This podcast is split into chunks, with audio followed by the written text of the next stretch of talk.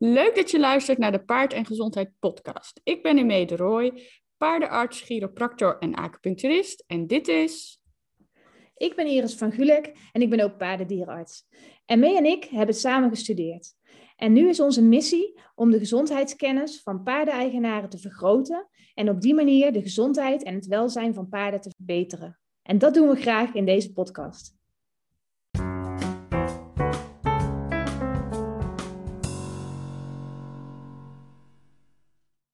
Ik mocht van mee ook een keer een uh, podcast helemaal alleen opnemen. Dus ik dacht, uh, ik ga een keer wat vertellen over merries die aan de nageboorte staan. Het is alweer, uh, nou, ik denk een jaar of acht geleden dat ik bij een klant kwam die toen zijn eerste veulentje fokte. Ondertussen worden daar, denk ik, tien veulens per jaar geboren. Maar het eerste veulentje is natuurlijk heel speciaal. En ik weet nog dat ik daar kwam, want ik kom altijd de dag erna als het veulentje geboren is om het veulen te controleren. En dat de eigenaar heel trots aankwam lopen met de emmer waar hij de nageboorte in bewaard had. Dus die kwam uh, aan met die emmer en die gaf mij die emmer van ik heb de nageboorte bewaard, dan kan je die dadelijk even controleren. En dat is wat we uh, altijd doen, de nageboorte controleren of die compleet is.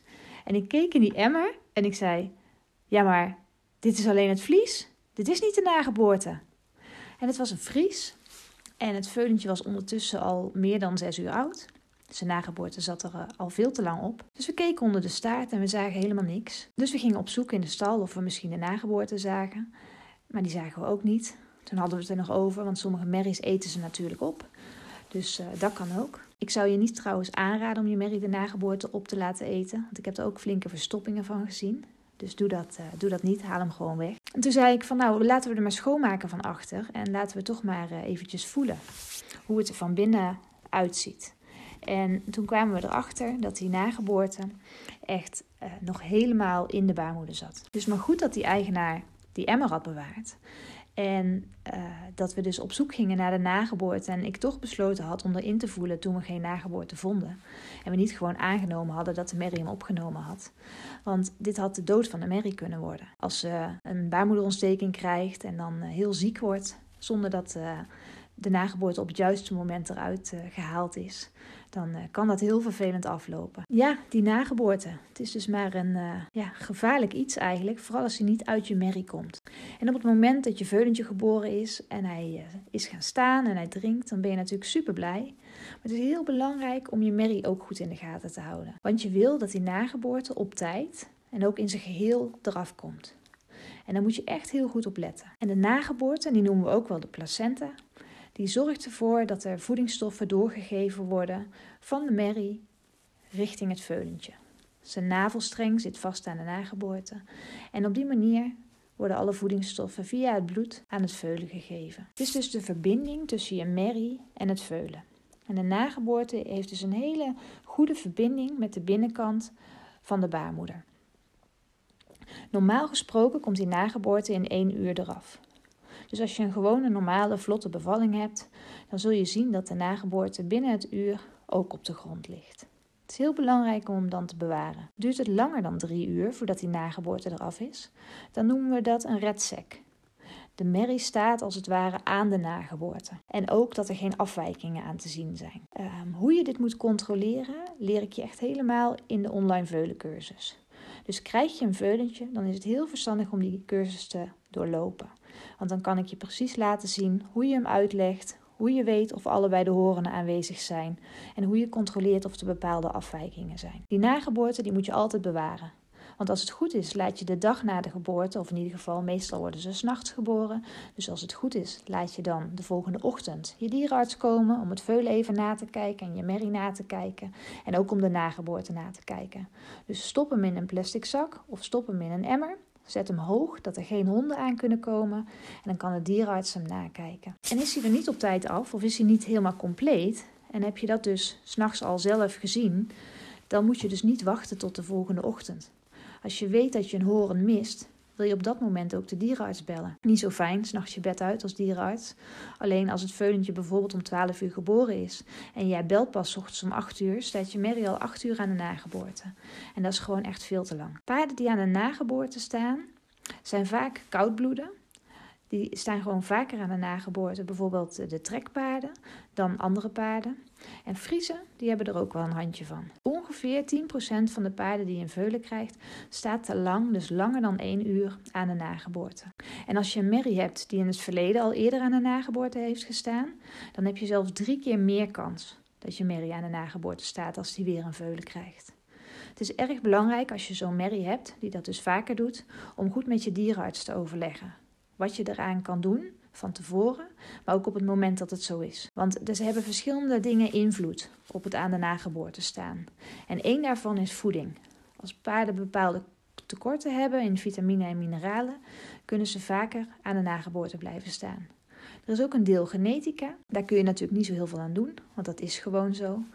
Ehm, de omgeving, dus uh, hoe het gegaan is tijdens de bevalling, of de merrie veel stress gehad heeft. En ook het verloop van de bevalling zelf.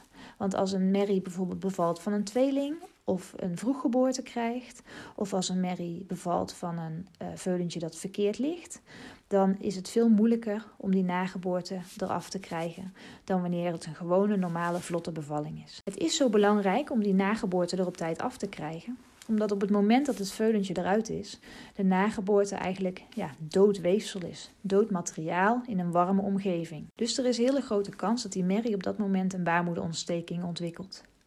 En als de merrie een baarmoederontsteking krijgt, en dan moet je je voorstellen als dat er eigenlijk ja, pus, dus bacteriën, in de baarmoeder komen, dan heeft ze veel kans dat ze daar ook hoefbevangen van wordt. Omdat die gifstoffen dan via de baarmoeder opgenomen worden in het bloed. En als die gifstoffen maar hoog genoeg zijn, kan ze zelfs bloedvergiftiging krijgen. Nou, je kunt je voorstellen dat die paarden echt doodziek kunnen worden. Dat ze ook hoge koorts krijgen, soms ook helemaal niet meer kunnen lopen omdat ze zo bevangen zijn. En sommige paarden kunnen er zelfs aan overlijden. Het is dus echt super belangrijk dat die nageboorte er op tijd uitkomt. En dus in zijn geheel eruit komt. Nou, en als dat nou niet zo is, dan bel je dus je dierenarts. En dan komt de dierenarts het hopelijk voor jou en je merrie oplossen. En de therapie is erg afhankelijk van de duur, dus hoe lang de merrie aan de nageboorte staat.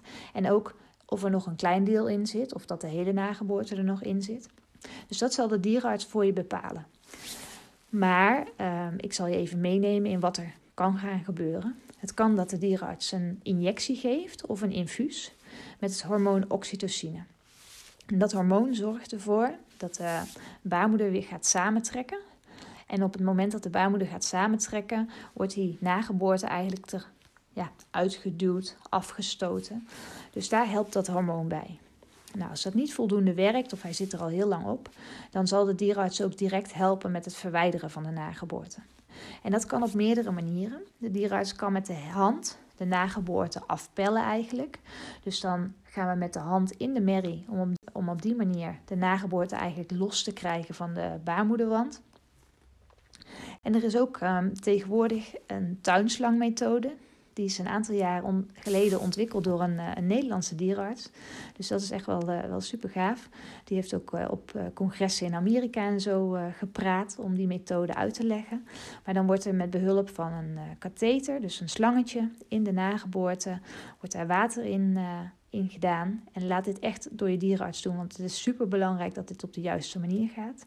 En op die manier gaat die uh, nageboorte, komt die ook los van die baarmoederwand. Dus meerdere methoden om die nageboorte er zo snel mogelijk uit te krijgen. En soms zit hij echt zo vast, nou dan is hij er met geen mogelijkheid uit te krijgen. En dan moet zo'n paard sowieso naar de kliniek, omdat ze het dan nog meerdere keren kunnen proberen. En die baarmoeder moet dan ook gespoeld worden. Nou moet de baarmoeder, als de merrie aan de nageboorte heeft gestaan, sowieso meerdere keren gespoeld worden waarschijnlijk. Tenzij je echt nog binnen de zes uur bent en je uh, gelukkig op tijd uh, geweest bent. Maar dat is helemaal aan de hand van wat jouw dierenarts ziet en wat je dierenarts gaat adviseren. Want die ziet hoe die nageboorte eraf komt. Dus of die vies is, of er al veel viezigheid in de baarmoeder staat. Of dat het allemaal mee lijkt te vallen omdat het op tijd is. Dus het is heel belangrijk dat die dat uh, adviseert. En als we gaan spoelen, dan spoelen we de baarmoeder met water. Met een, met een slang en een, eh, een trechter. En dan brengen we er heel veel water in en dat laten we er ook weer uitlopen. En dat doen we dan op en neer, de in, de uit, de in, de uit. Tot het water eigenlijk helder is. Zodat er geen viezigheid meer bij zit. En die merries die aan de nageboorte hebben gestaan, krijgen vaak ook ontstekingsremmers. En soms, als het nodig is, ook antibiotica. Het is heel belangrijk als je merrie aan de nageboorte heeft gestaan, maar dat zal je dierenarts je ook vast wel vertellen, om je merrie daarna twee keer daags te temperaturen. Ik vind het überhaupt belangrijk om merries die geveulend hebben twee keer daags te temperaturen. En dat leer ik eh, de deelnemers van mijn online veulencursus ook. Want het is natuurlijk een kleine moeite en je kunt mooi in de gaten houden of je merrie niet toevallig toch baarmoederontsteking krijgt of iets anders. Het is heel belangrijk dat je de dierenarts belt. Ik hou altijd 38.3 aan, waarboven gebeld moet worden. Het is ook heel belangrijk om in de gaten te houden of je merrie goed eet, of ze fit is, of het veulentje voldoende melk krijgt natuurlijk. Of je merrie uitvloeiing heeft uit de vagina. En uh, te veel uitvloeiing is zeker niet, uh, niet goed. Dus het is heel belangrijk dat soort dingetjes allemaal uh, goed in de gaten te houden. Je wil ook zien dat je merrie gewoon nog goed kan lopen, dat ze niet hoefbevangen wordt. Um, check dat allemaal meer dan dagelijks. Dan weet je in ieder geval dat je op tijd ingrijpt op het moment dat er wel iets aan de hand is. Nou, ik hoop dat ik je op deze manier uh, veel heb geleerd over de nageboorte. En dat je zeker op tijd de dierenarts belt op het moment dat je merrie aan de nageboorte staat. En wil je nog meer uh, tips van mij om te weten wanneer je je dierenarts moet bellen en hoe lang bepaalde processen van de geboorte mogen duren, um, hoe je je moet voorbereiden op de geboorte, dan heb ik een gratis veulen-checklist gemaakt. En die kun je vinden op mijn website www.irisvangulik.nl. En met die checklist op stal ben je een stuk beter voorbereid en weet je precies wanneer je in moet grijpen of wanneer je je dierenarts moet bellen. Doei doei!